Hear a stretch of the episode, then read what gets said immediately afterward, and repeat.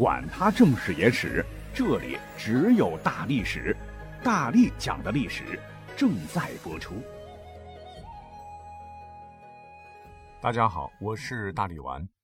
古语有云：“一阴一阳谓之道。”阴阳是中国古代哲学认为宇宙中贯穿所有物质的两大对立面之一，从古至今被赋予了很多意涵。阴阳可以指寒暑，可以指天地，指日月，指昼夜，指雷电雨雪，指君臣、夫妇、男女、死生、生杀等等。其实，阴阳的最初含义是很朴素的。你看，咱们中国的地理山水一般都呈东西走向。山水相间，咱们不常说一江春水向东流吗？以我们的视角来观察太阳，会是从东方升起，经过由南方，最后落到西方，这就导致了山的南面是向阳坡，山的北面是背光坡，南面的日照一定较北面充足，所以山南为阳，山北为阴。再加入河流，完整的一句就是我们熟知的常识。山南水北是阳，山北水南都是阴。哎，如果你还没有明白这个概念的话，你可以想象这么一个画面哈：两座大山中间夹一条河流，在河流的北岸，也就是山的南坡，是太阳能照到的地方，一天到晚阳光明媚，花草茂盛，那自然是阳；在河流南岸，也就是山的北坡。太阳常常照不到的地方，天天阴沉沉，那自然属于阴。这样，阴和阳就很自然地应用在了地理和地名上。于是乎，我们聪明的老祖先便以一山或一水作为参照物，发明了一个非常简单的城市命名的公式。哎，真的非常有意思哈！地名如果是两字构成，前一字指某山某水或某种特点。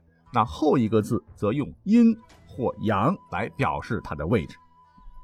那么，经过大数据的分析，你会发现古人绝对特别特别喜欢阳。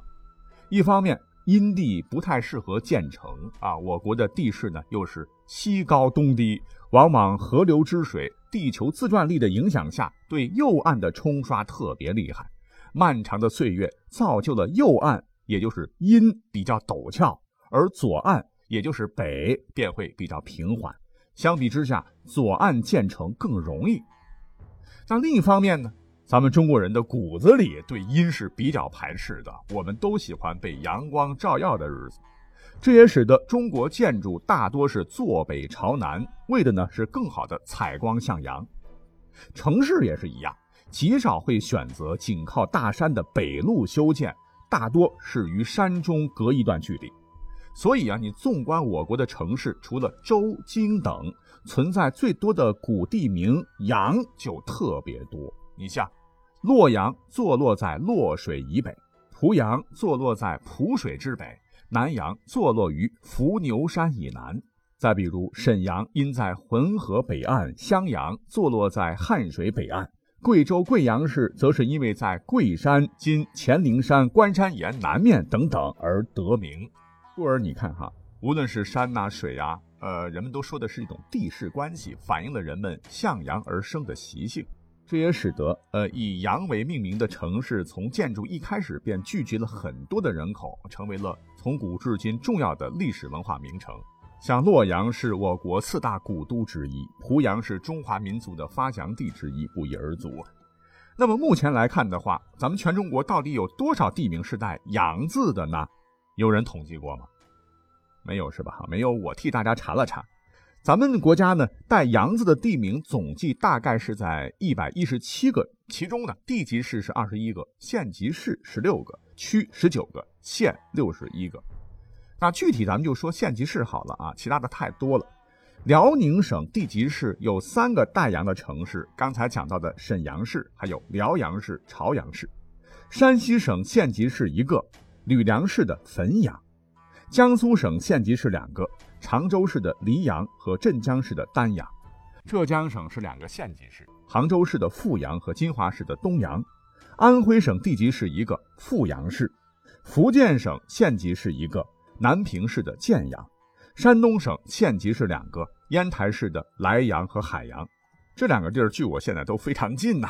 还有河南省地级市有五个：洛阳市、安阳市、濮阳市、南阳市、信阳市；县级市有两个：郑州市的荥阳和焦作市的沁阳。继续走着，湖北省县级市有两个：宜昌市的当阳、襄樊市的枣阳；湖南省地级市有四个：衡阳市、邵阳市、岳阳市、益阳市；县级市有两个：长沙市的浏阳、浏阳和衡阳市的耒阳。广东省地级市有两个，阳江市、揭阳市；县级市有一个，阳江市的阳春。四川省地级市有三个是姓杨的哈，德阳市、绵阳市、资阳市；县级市一个，简阳市。贵州市地级市一个，贵阳市；陕西省地级市一个，咸阳市；甘肃省地级市一个，庆阳市。像县区的朝阳区什么的，咱们篇幅关系就不展开说了。那么聊到这儿。可能有较真的听友肯定会反驳了啊！你刚才不是说山南水北吗？那河南安阳就不对了，怎么个不对法呢？安阳的老城区地处环河南岸，照你说的水南为阴，那这座城市应该被命名为环阴才对呀，怎么能叫安阳呢？实际上，安阳是很有年头的城市了，最早的时候是战国时魏国的城市，老城叫做宁新中。公元前二百六十年，长平之战中，白起为上将军，王和为副将，大败赵国。也是战国末期一代名将的王和夺取了赵国的武安和疲劳。公元前二百五十八年，又代替王陵统军围攻赵都邯郸，但未能攻克。楚魏联军大败秦军。公元前二百五十七年，王和继续攻打邯郸，但依旧未能攻克。恰逢各国援军向王和进攻，在邯郸城下大败秦军，王和撤围逃奔秦军增援部队所在的汾城附近。不久，王和进攻汾城，随即攻克魏国重镇老城宁新中。夺取之后，为炫耀战功，王和就大笔一挥，直接将宁新中改为了安阳。史书载：“安者，宁也。”阳者以其在淇水之北也，什么意思呢？以前不是叫宁心中吗？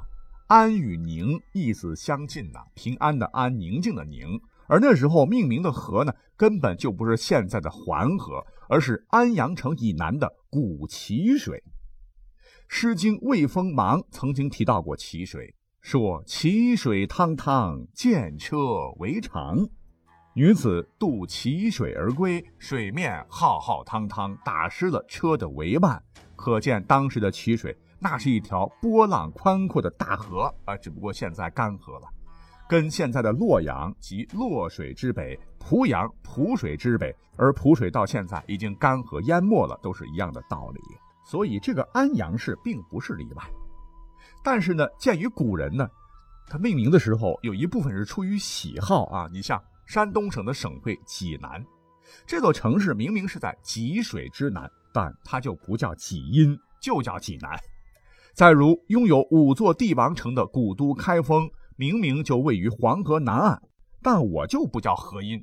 据考证，早在春秋早期，大约是公元前八世纪，郑庄公在今天开封城的南朱仙镇附近。修筑了储粮的仓城，取启拓封疆之意，定名为启封，开启的启啊，封住的封。那到了汉代，有个皇帝叫刘启啊，汉景帝嘛，你得避讳啊，就把启封改成了开封，直到现在。好，那既然我们讲到了城池，各位应该知道，咱们国家有着五千年的灿烂文化，那么五千年来。第一座城池当时到底是建在哪里呢？各位有没有兴趣想知道？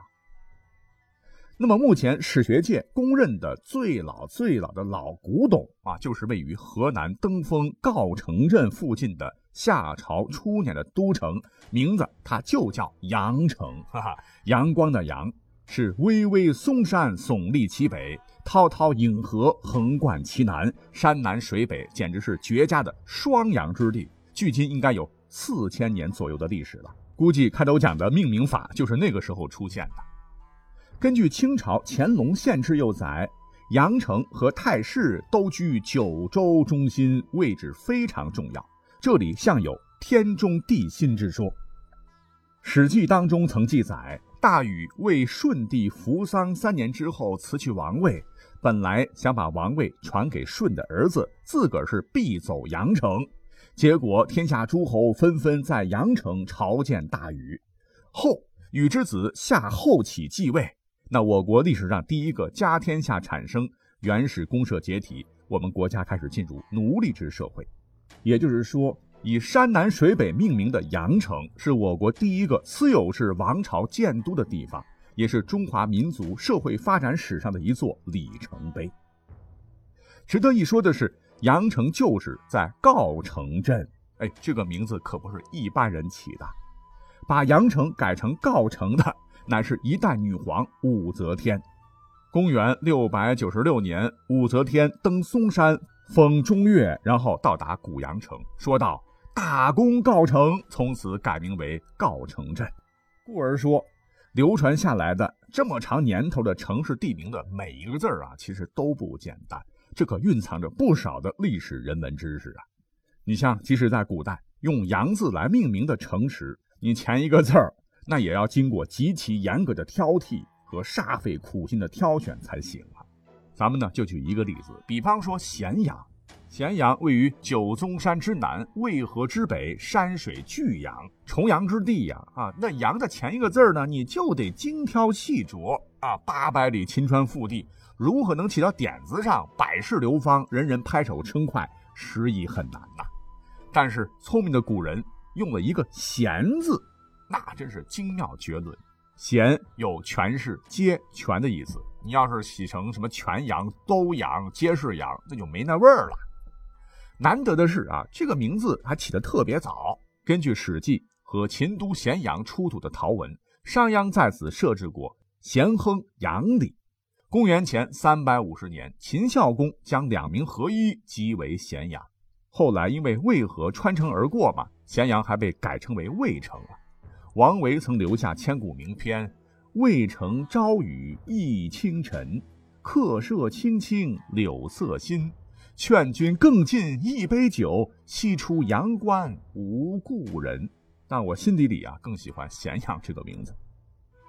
那么，相对于阳以阴命名的城市，不止数量比较少了，知名度相比的也不高。比如说江阴、淮阴、汉阴、华阴。湖南的湘阴、山东的蒙阴、平阴、河南的汤阴等等，那最有名气的应该是华阴，坐落在华山以北，其北又临渭水，双阴而得名。华阴历史呢也很悠长了，有两千三百多年。战国时的魏国就丝毫没有避讳这个阴字，取名华阴邑。除了以华山为主的风景名胜，华阴还出现了很多的历史名人，比如说隋文帝杨坚、大纵横家公孙衍。东汉名臣杨润，那都是华阴人呐。再如湖南的湘阴，那也是历史文化名城，是北宋得名啊。除了地居湘江之南之外，湘阴的湘，结合本地特有的地理环境，又有湘家的湘合在一起的那个合的意思。这座城市有萧征远三水环流，所以湘阴之名也译为三湘之水的和名。您看看，挺有意思吧？《易经》云：“一阴一阳，谓之道。”城市的地名呢，其实也体现了我们中国人对自然大道的探索和认知，充满着无穷的智慧。